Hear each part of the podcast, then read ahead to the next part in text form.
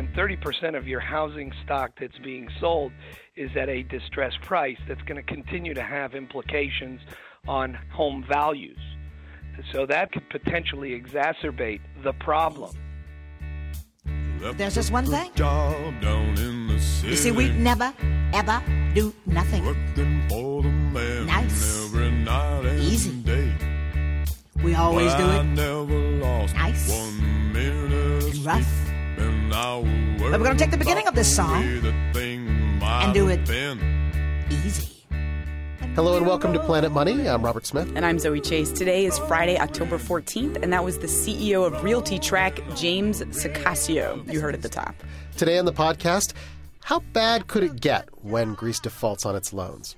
There is a worst case scenario, and that scenario has a name Argentina, 2001. Well, look at what happens when a country tells its creditors to go screw themselves. But first, the Planet Money indicator from my friend and yours, Caitlin Kenney. Hey guys. Today's Planet Money indicator is 1.1%. That's how much retail sales rose from August to September. Now, Robert Smith, I see you giving me a skeptical look over Ooh, here. 1%. I know. I know. It doesn't sound like a big deal, but I swear it is because there's so much dismal news in the economy right now unemployment, home sales.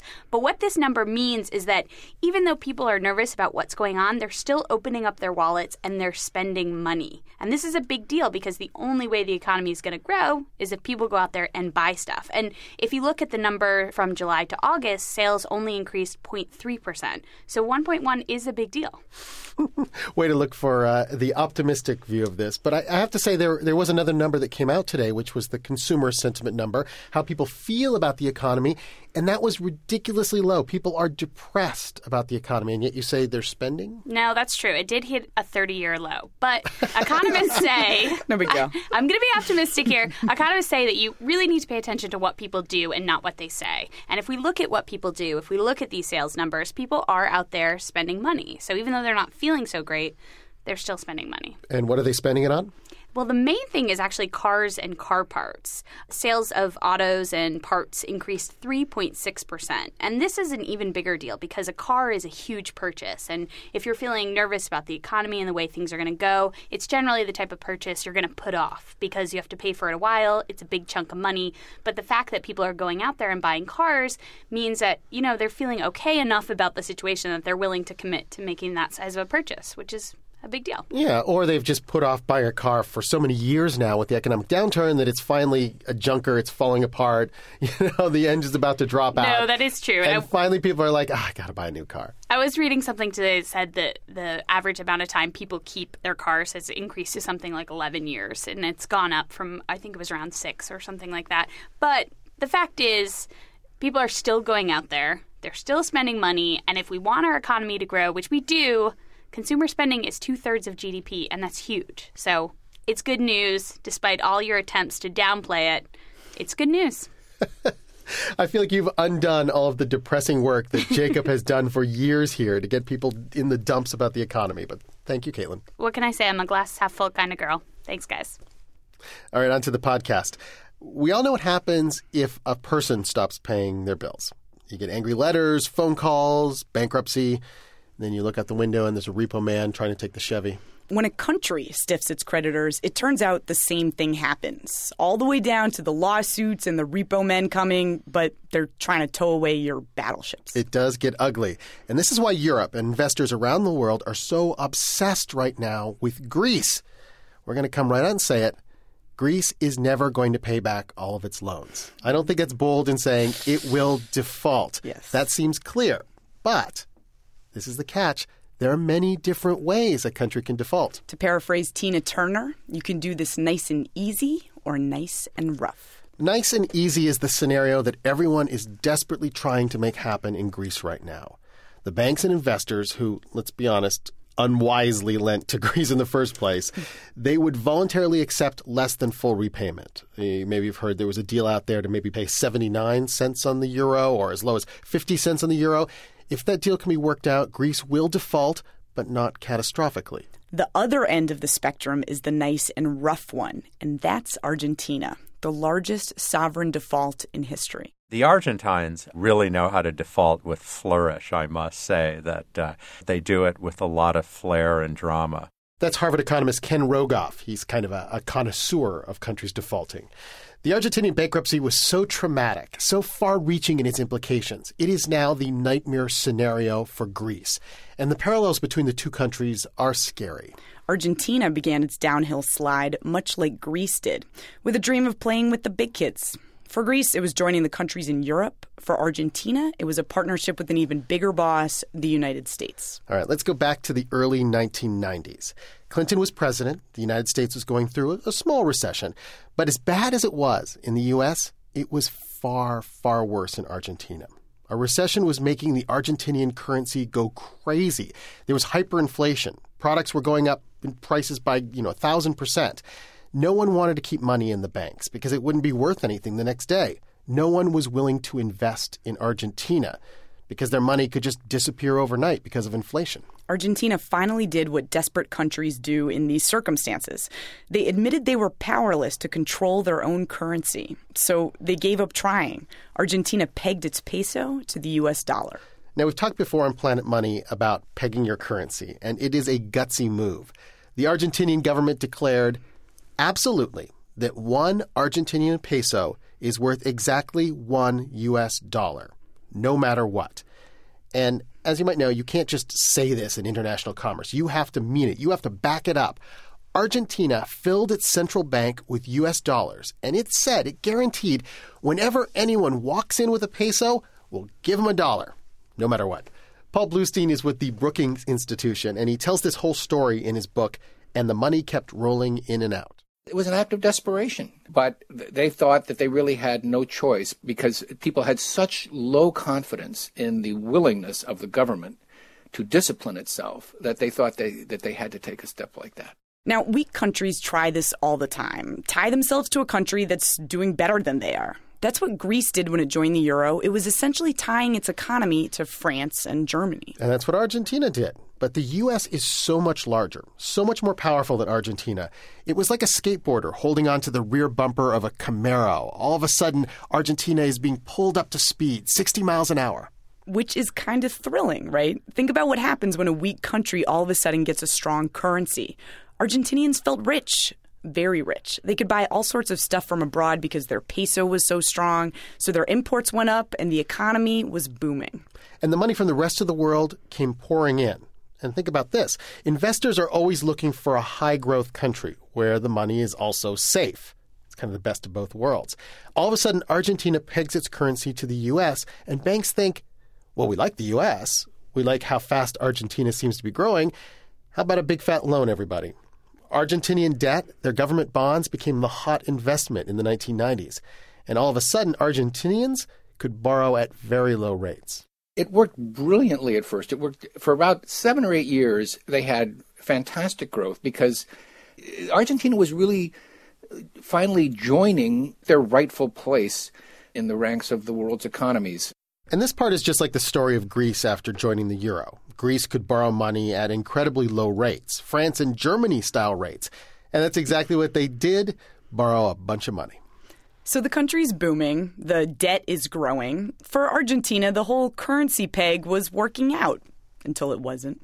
A strong currency is a mixed blessing. Imports from other countries seem cheap, but Argentinian exports suddenly looked incredibly expensive to the rest of the world. Its manufacturing exports suffered. Its wheat and soybean crops couldn't compete. Unemployment in Argentina went up. The government started to borrow more money to keep the good times rolling. This is sounding familiar. The country was surviving on credit. Now, normally when a country slips into recession, the government can stimulate the economy by lowering interest rates, by allowing a little inflation, or weakening the currency. But remember the peg to the dollar that made Argentina so trustworthy. Like the skateboarder holding on to the Camaro, Argentina had no control over where it was going. They couldn't do anything to get the country out of recession.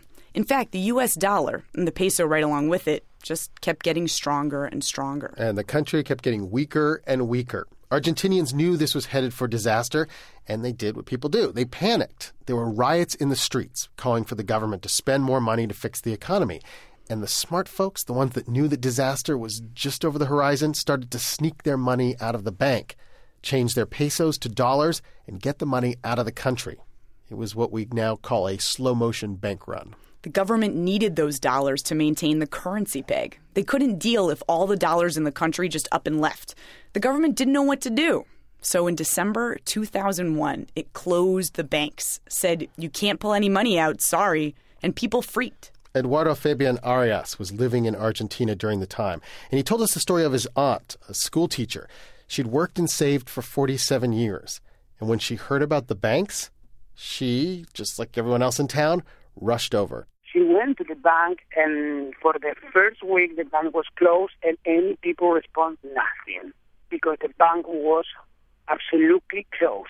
And we're not talking just about a locked door. The banks boarded up the windows. They put up a fence to keep the mobs of people away. And when the bank was uh, open, they say, I'm sorry, but we don't know when you received your money. And she was very, very upset.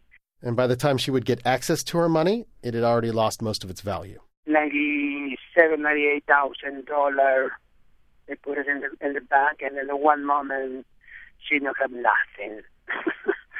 So there's rioting in the streets, very little paper money, very few jobs. And through this time, the Argentine government keeps borrowing, but the interest rate keeps getting higher and higher. So that means the more they need the money, the more expensive it gets to borrow it.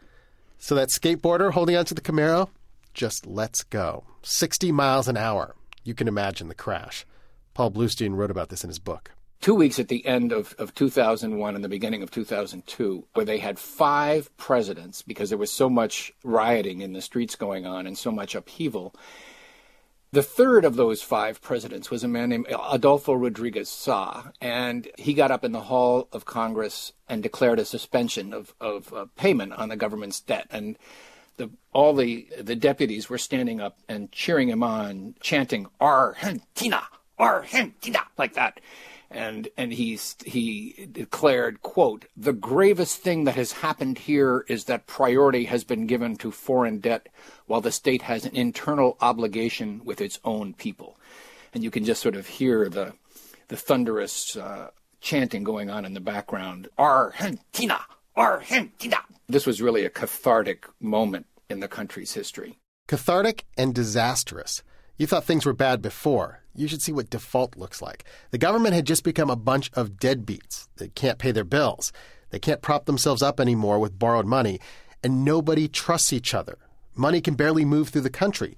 Employees don't trust their own paychecks. Stores worry if credit card payments will go through the banks. People are hoarding cash and spending it judiciously. No one wants to pay for anything. So Argentina was left with little choice. The currency peg had clearly failed their economy. So they cut the tie of the peso to the US dollar. And, as you'd expect, the value of the peso plummeted. In the end, it settled at around a third of its previous value. Like if you thought you had a dollar, you found out you only had 33 cents. Total disaster for Argentinians, but also a huge problem for international banks. Remember what had been propping up this country for all those years? Loans from banks and investors. And this isn't over. To this day, investors who were stiffed by Argentina are desperately trying to get their money back. The fundamental problem is there is no international law for bankruptcy. That's Robert Shapiro, who was in the Clinton administration. Now he represents all those people who lost money lending to Argentina. And guess what? They're not going away. It's got a lot of people banging on its door. And those people have a stern sounding name America Task Force Argentina. Shapiro's the co chair. So here's the issue Argentina didn't totally walk away from its debt. A few years later, it offered to pay back about a third of what it owed. Half of the foreign creditors said, okay, at least it's something. But the other half said, no way. And remember how we were joking about bill collectors and repo men at the beginning. That actually happens when a country defaults. Around the world, Argentina still owes about $16 billion with interest, and that's a big motivation for the lenders. They hired lawyers and they went to court. But where would you go to court? You can't go to court in Argentina. They'd throw no, it out. you go to court in the country where the bonds were actually floated. Which was? The United States, mainly. You see, investors weren't stupid. When they loaned money to Argentina, they put a clause in the contract that said This will have to be paid in U.S. dollars. And if there are any issues, uh, we can take you to court in New York. So they go to court in the United States, yes. and does Argentina show up? Oh, yes. Argentina showed up, and Argentina has lost about 104 cases. So you sue and you win. You win. What do you do then? So the problem now is yes, she's lost, and she refuses to pay. And uh, it's very hard to get a sovereign government to pay. This is where the muscle comes in. In the old days, countries would go to war when one government stiffed somebody else over loans. But these days, the fighting is on the field of international finance.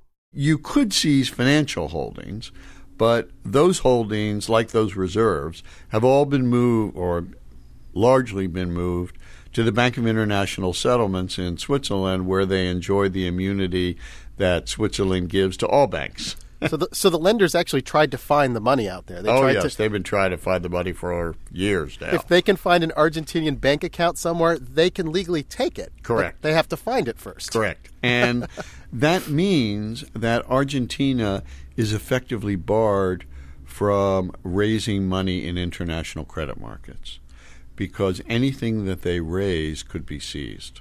That's the sanction that's been imposed. And these guys have to own some land in New York City or something. They have a they have embassies. Yeah, it's that's immune from. Oh, um, you've you've looked into it, huh? Yeah, other people have. People have been very creative trying to find something Argentinian yes. they can take, huh? Absolutely. You see, when countries default, they have to be careful about everything. Lenders may try to go after airplanes that are owned by the national airlines, or they'll try to detain warships in a foreign port. In the case of Argentina, one judge put a hold on an Argentinian military warehouse in Maryland that reportedly contained a plane and some weapons. They've even tried to seize the Argentinian central bank accounts at the Federal Reserve. And Robert Shapiro says it goes without saying that no one is going to lend you money for a long time you cannot escape the basic rules of the international capital markets. You cannot abrogate them and think that you will pay no price. Uh, and um, you know, I, over time, there isn't any doubt that the price that Argentina has paid is much greater than any benefit. So this is a cautionary tale of how not to default, and it would provide a simple lesson. Except there is one crazy thing it has been a tough decade for Argentina, but a lot of people think that the default was the best thing to happen to them. After the money was devalued, banks opened up again. Pesos weren't worth as much, sure, but Argentinian products suddenly looked cheap on the world market. And that's been really good for Argentina's economy. Exports of staple products like soybeans and wheat went up, and eventually some investors started to lend Argentina money again, but nowhere near the levels of before the default this whole thing is something of a happy ending after just a really long nightmare of a story. But you can see why everyone is worried about a Greek default. The riots in Athens have been going on for a while. People are already pulling their money out of Greek banks. Greece has no control over its own currency. Greece is Argentina, just before they put the fences up around the banks. How do they keep from going over the edge? They go to their creditors, who are also terrified of the Argentina story. That's why we hear about investors willing to accept half of what their Greek loans are worth. That's why we hear about bailouts of Greece before the country even goes under. Everyone knows what happens if you wait too long. Argentina! Argentina! The really scary thing is that Greece could actually be in worse trouble than Argentina. Here's the problem Greece can't do what Argentina ultimately did. Once Argentina unpegged their currency, their economy started to get better. It was sick, sure, but it faced the problem. Instead of looking to others for a bailout, they bailed out themselves by unpegging their currency from the dollar. People bought their products and they could recapitalize. Greece's currency isn't pegged to the euro. Greece's currency is the euro. There are no piles of drachmas ready to be put into circulation for when Greece decides to unpeg from Germany. If Greece leaves the euro, if it pulls the full Argentina. I mean, politicians standing up in parliament, everyone shouting, Zito y helada! Zito y helada! what are they chanting? that's, that's long live Greece. We, we asked one of our Greek colleagues, Zito y helada! If Greece renounces its debt, it will have to rebuild everything from nothing. Argentina had an escape hatch. Greece does not.